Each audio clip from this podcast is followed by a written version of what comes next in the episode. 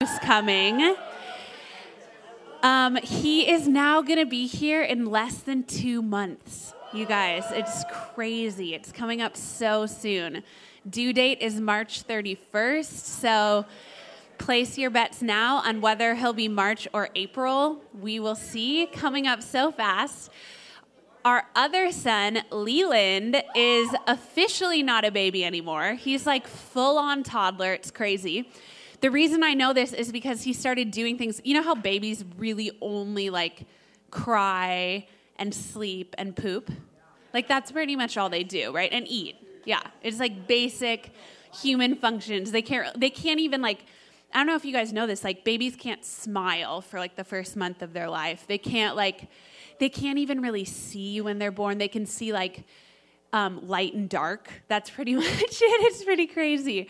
Um, so he's far beyond that. He's a full on toddler. He started doing some very adult things lately. This is how I know he's no longer a baby. For example, he started putting his hands in his pockets.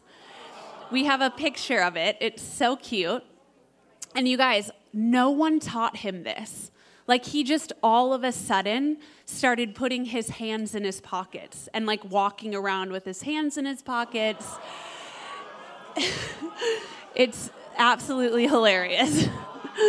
no one taught him to do this. It's amazing.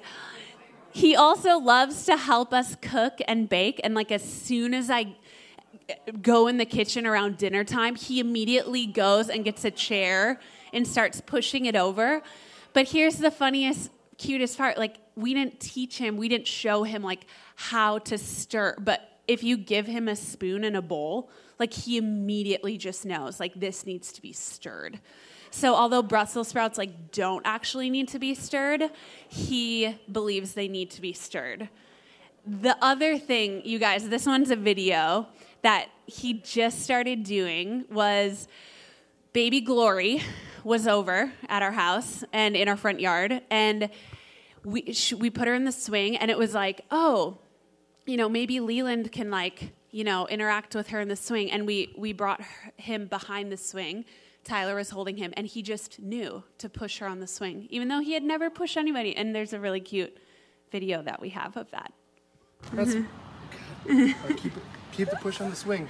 Yay! Cool. Yeah. almost almost got up there to the head. I was like. like pray now for their future relationship because that would just be the cutest thing to show ever at their wedding or something. Just saying, just saying, speaking it into existence. right now, Tyler and I totally define what it means to live and operate as a human in the world for Leland, right? Like he he figures out what it means to be a human, which apparently means for him putting his hands in his pockets, stirring things and pushing little babies on a swing. Like that's what he thinks it means to be human. And that's that's both really amazing that we have that and also really big responsibility. Like it's kind of terrifying that he looks to us to define what it means to be human, right? But you guys, that's what we're doing as disciples of Christ too. Okay, check this out. So, we're looking to the example of Jesus to know how to live. See, we look at how he acted, how he thought, how he talked to people, how he talked to God, how he treated people and interacted with him. And we put those same things into practice when we act and think and talk and interact with God and others. And hopefully, this is obvious, but that doesn't mean we're trying to live the exact same life as a Palestinian man in the first century. God actually decided when and where you would be born. The Bible says that a long time ago. And He wants to accomplish purposes through me and through you uniquely in your context with who you are. And see, what helps me to understand this is to think about how Jesus would live if he were me. Like, seriously, like if he were Heather, how would he live? So I ask myself if Jesus was a woman, and he was a mom and a wife, which he wasn't, and he was living in LA in 2020, which he doesn't, how would he act and think and talk and be and interact with God and others if he had my situation? How would he live my life? Because even though he wasn't those things when he walked around Jerusalem 2,000 years ago, he does live in me now. And he has a purpose uniquely designed for my life. And so, how would Jesus live your life? Like, seriously, if he were a high school student in your family, in your classes, having lived through your life experiences, the good, the bad, and the ugly, because Jesus had the good, the bad, and the ugly life experiences, how would he act and think and talk? How would he treat the people in your life? How would he arrange his day? Like, what would he prioritize in his day if he were you? Because here's the other thing it's not just that Leland saw a picture of someone once putting his hands in his pockets, right? He didn't like watch a cooking show and see a chef some one time like stirring a pot and then all of a sudden he started doing it at one years old. Leland didn't like watch a video of someone being pushed on a swing and then be like, oh, I think I'll try that next time. No, it's because he lives daily experiential life with Tyler and I that it gets ingrained in him and then he imitates what he sees us do every single day. He watches and notices and imitates. This is beautifully expressed in one of my favorite parts of the Bible. It's Ephesians 5 1 and 2, and this is the message version. It says this Watch what God does, and then you do it, like children who learn proper behavior from their parents. Mostly what God does is love you. Keep company with Him and learn a life of love. Observe how Christ loved us. That's what we're going to do tonight. We're going to observe how Christ loved us through the story in Luke. His love was not cautious, but extravagant. He didn't love in order to get something from us, but to give everything of himself to us. Love like that. In this series, Kingdom Now, we're talking about how the gospel is a story of how God became king and is now bringing his kingdom or his way of doing things to earth. If you really want to live a kingdom of God life now, kingdom now, you have to be in a relationship with the king, interacting with him and experiencing his life daily. And just as Leland lives a daily experiential life with Tyler and I and learns what daily life consists of as a human, when you follow Jesus, and do daily experiential life with Him, you learn what kingdom of God can, life consists of as a new human. You guys, this is good stuff. Are you living daily experiential life with Jesus in a way where it just becomes natural to imitate what he's doing, how he's treating people, the way that he thinks, the way that he acts? See, when we do life with Jesus, we learn to do life like Jesus. That's a point on your handout. When we do life with Jesus, we learn to do life like Jesus. Those handouts are going to be under your seats. See, we're going to look at a story tonight in Luke. I'm so excited about it. That gives us an up close and personal experience with how Jesus lived. And we're going to find out what it means for how we should live our own lives as well. Are you guys ready for this? All right, let's pray. God, we're just so thankful for your presence, Lord, that we can access every single day. Lord, that we can read your word and not just have it be stale words on a page that's been printed, Lord, but the living word of God that actually speaks to us and transforms the way that we live.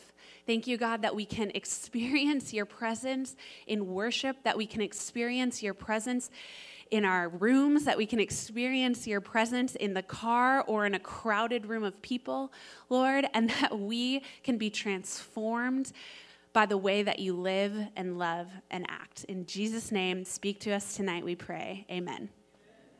So we've made it to chapter 8 in our series Kingdom Now, where we're going through the Gospel of Luke. Give your guys, like, just give yourself a round of applause. Like, we're doing it. Yeah, we're there. We're in the Word. We're on chapter 8. Here we go. The first verse of Luke chapter 8, and we want to pay attention to this because even though Luke didn't write it with verses and chapters, the people who decided on the verses of the chapters were led by the Spirit of God, and they could determine that in a literary way, this was a new section. So, this new section, Luke decided to start it like this it says, Soon afterward, he went on through cities and villages, proclaiming and bringing the good news of the kingdom of God. This could be our whole text for the night. It's so good. Because this section of Luke, it opens up with this statement that Jesus was proclaiming and bringing the good news of the kingdom of God. I don't want us to just breeze past this, okay? So just stick with me for a minute. See, he wasn't just proclaiming. As in, he wasn't just like talking about the kingdom of God, but not really living it out. And he wasn't just bringing without using his words to explain his actions. See, sometimes we might find ourselves doing a lot of talking about God, but we're not actually doing anything about what we're saying about God. And other times we might be doing a lot, but we're just hoping people would notice, and we're not using our words to proclaim the good news of the kingdom of God. See, what Jesus is doing is both. He's proclaiming and bringing the kingdom of God. And as we read, we should pay attention to the words that proclaim the kingdom of God and his actions that bring the kingdom of God. So the next slide has that on there, and we're going to fill that in. His words that proclaim the kingdom of God, and his actions that bring the good news of the kingdom of God. The cog. We sometimes call ourselves mogs and wogs, right? So I'm going to say mogs and wogs for the cog. This is happening, it's going to be a thing. All right, so as we go in this story, pay attention, right? Jesus' words, Jesus' actions. Let's go, moving on. So, back to how Luke continues in his opening section. He says, Soon afterward, he went on through the cities and villages, proclaiming and bringing the good news of the kingdom of God. And the 12 were with him, meaning the 12 disciples, and also some women who had been healed of evil spirits and infirmities. There was Mary, called Magdalene whom seven demons had gone out of Joanna, wife of Chuza, who was Herod's household manager, and Susanna, and many others who provided for him out of their means. This is awesome, you guys, because followers of Jesus who were traveling with him during his ministry in these cities and villages were both men and women. And see, this mixed gender entourage is radically different from what would have been usual for that time in that culture, right? Some women who had been healed by Jesus were with him. At least one, one woman who was married was with him. Other women that were providing for Jesus' ministry out of their own financial means, which means that they had financial means. And if that wasn't okay with Jesus, he would have stopped it. Levi said that yesterday, and I was like, yeah, I'm going to put that in there. See, it's revealing something about who Jesus is as a king. He was purposely going against cultural norms because, get this, the work of proclaiming and bringing the good news of the kingdom of God requires the participation of both men and women. And see, we see another example of the power of this, of Jesus' radically different treatment of women later on in Luke 8, okay? The story picks up here, same chapter. Now, when Jesus returned, the crowd welcomed him, for they were all waiting for him. And there came a man named Jairus, who was a ruler of the synagogue. And falling at Jesus' feet, he implored him to come to his house, for he had an only daughter, about 12 years of age, and she was dying. And just to pause here, don't you love that this, this dad in the Bible is just caring so much about his little only daughter. You know, we hear a lot about firstborn sons. Yes, awesome. I have a firstborn son. But I just also love that this man, this powerful man, this synagogue leader, is like traveling to find someone to help his baby girl. As Jesus went, the people pressed around him. And there was a woman who had had a discharge of blood for 12 years. And though she had spent all of her living on physicians, she could not be healed by anyone. So, okay, we have this crowd of people, right? And they're waiting for and welcoming Jesus. Great start. Let's always have that posture. And amongst them is a man, Jairus, who is an important leader in the community. And he falls at the feet of Jesus and he begs for Jesus to come with him, right? To heal his baby girl. And then there's this woman who also had financial means, but instead of being able to support ministry with them, she had to spend all of her money on doctors trying to stop her continual bleeding. And it's important that we understand why this condition was such a big deal. Besides the discomfort and the pain that would come, obviously, with this terrible 12 years of unending bleeding, in that culture, her bleeding for 12 straight years would have made her unclean because you had to go seven days without bleeding to be clean, right? And she had been bleeding continually for 12 years. She would have been, because of this, prohibited from participating in any public communal worship. Plus, everything and everyone she ever touched was also considered unclean. So she was basically cut off from human contact. This woman was lonely, she was hurting, and she was desperate.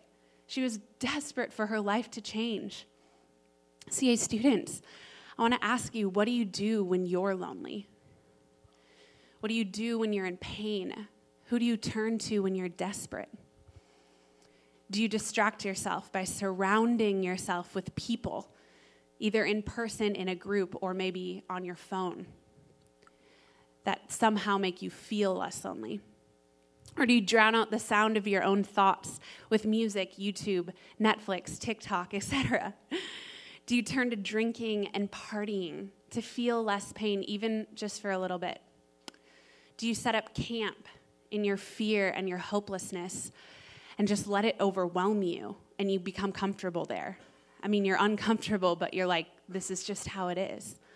Do you fill up your schedule with things to do and people to see and papers to write and clubs to go to because you just don't want there to be any free time for you to have to think about your pain and your loneliness and your desperation? I've done all of these things, every single thing on that list, and I still felt lonely and hurt and desperate after. And actually, even more so. So let's keep reading and let's see what this woman does. She came up behind him, Jesus, and touched the fringe of his garment. And immediately her discharge of blood ceased. And Jesus said, Who was it that touched me? When all denied it, Peter said, Master, the crowd surround you and are pressing in on you. But Jesus said, Someone touched me, for I perceive that power has gone out from me. Whew. And when the woman saw that she was not hidden, she came trembling and falling down before him, declared in the presence of all the people why she had touched him and how she had been immediately healed. And he said to her, Daughter, your faith has made you well. Go in peace. Okay, here we go. See, this starts with this woman no longer being hidden and anonymous, right? And she fearfully admits it was her. And let's pay attention to here.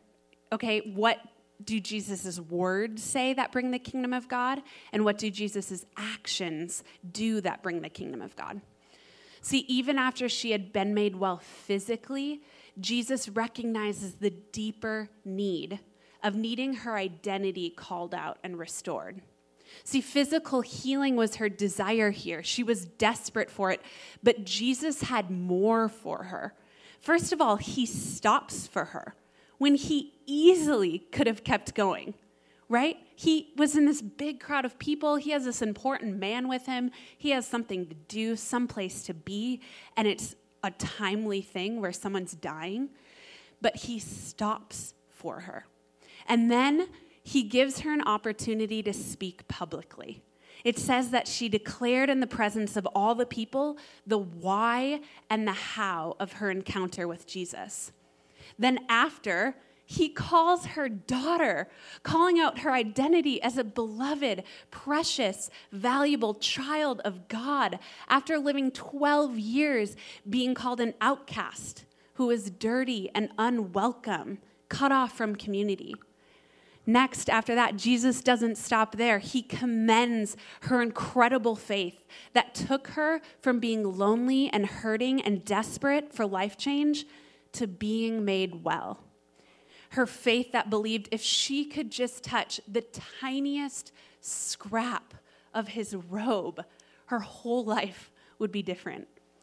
And finally, Jesus blesses her with peace. Wow.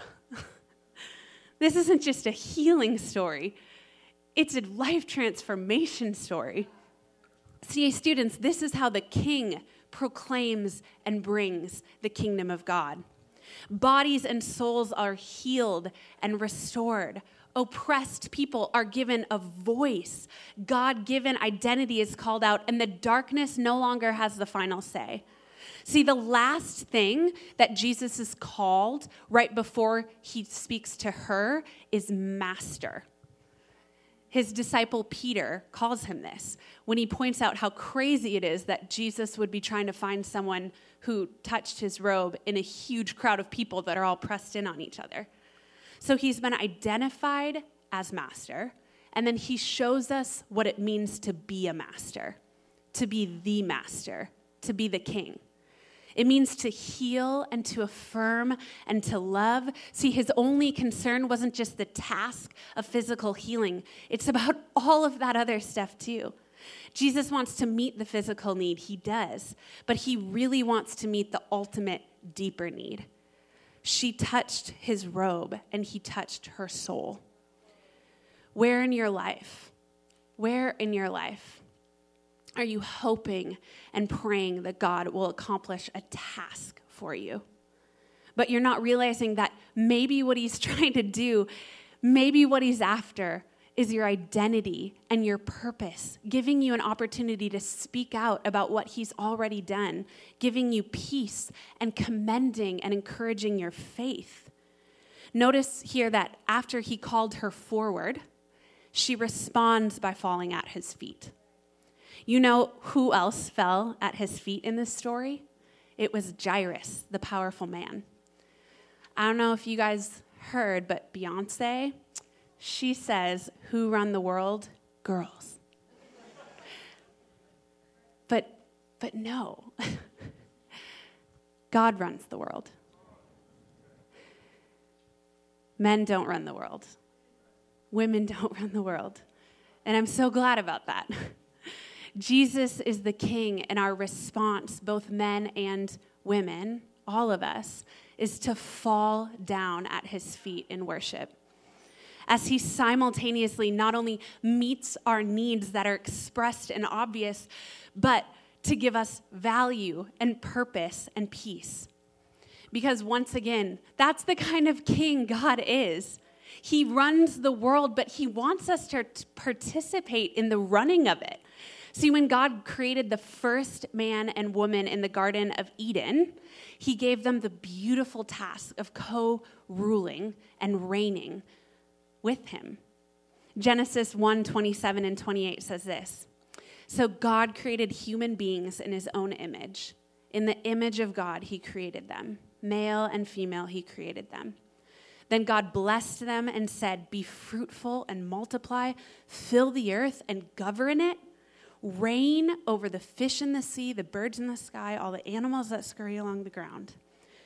This is our purpose as humans, men and women, to work together to co rule and to co reign over God's good creation, together bringing and proclaiming the kingdom of God.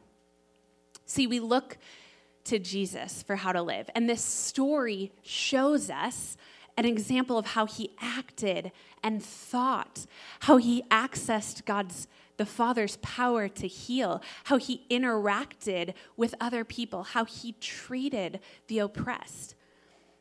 It's when we do life with Jesus that we learn to do life like Jesus. And when we do life with Jesus, even and especially in the midst of our loneliness and our hurt and our desperation to have our lives changed. Jesus not only meets our obvious needs, but he meets the needs of our soul. He's met the needs of my soul. We're going to talk about this tonight in pods. And as we go into that time, the last question on the pod list is this, and I just want to give you guys a chance to think about it before we get there. It's think of a task prayer that you would like God to answer. What's somewhere in your life where you're just like, God, I need you to move in this area. I need you to change this circumstance. I need you to change this other person. I need this to be different than what it is. I need you to give me direction in this area. I need you to tell me where to go to college. I need you to change the heart of my parents' relationship. I don't know what it is. What is the task prayer in your life? And these are good things. I mean, this woman, her 12 years of bleeding, oh my goodness, that is the kingdom of God that Jesus would say no to the death and darkness of that was sentenced over her life and say yes to heaven reigning over her life in the healing of her physical body, right? That's the kingdom of God. But it's not just that. So, what is the task prayer in your life that you want God to answer? And then this second part where might He be also wanting to call out identity in you? Give you a new name. He calls her daughter where she had been called excluded. Or maybe He wants to give you purpose Jesus gave her an opportunity. He didn't cut her off. He commended her after. After she spoke out what had happened, he calls her daughter, right? So maybe God wants to give you purpose and give you an opportunity to speak out what he's already done in your life. Maybe as you're praying this task prayer, God's like, Remember the last thing I did for you? Remember, give thanks. Give thanks and proclaim among all the people what God has done in your life. Maybe that's what He's leading you to in the midst of also answering the task that you're asking Him for. Or maybe it's to encourage your faith. Jesus says to the woman, Your faith has made you well. What an encouragement, right? That she had some part. She was participating in this with Jesus, that she reached out in faith and touched the hem of his robe, and it was her faith that made her well, accompanied by the power of Jesus that went out from him, right? So, where is Jesus maybe trying to encourage your faith as you're praying this task prayer? Or maybe he wants to bless you with peace. This has happened so many times to me where I'm praying for something, I'm praying for something, and I just sense God saying, you know, I'm already answering it. And maybe you don't see it all right now, but in the midst of that, I bless you with peace. Or maybe I already answered it and you're just like wanting something different than what I already said, right? That happens too. And he's like, go in peace because this is done. so you can move on to something else because go in peace. It's going to be okay. I give you peace in this area. So, those are the things, you guys. Maybe he wants to call out identity in you, to give you purpose or an opportunity to speak out about what he's done, to encourage your faith, to bless you with peace.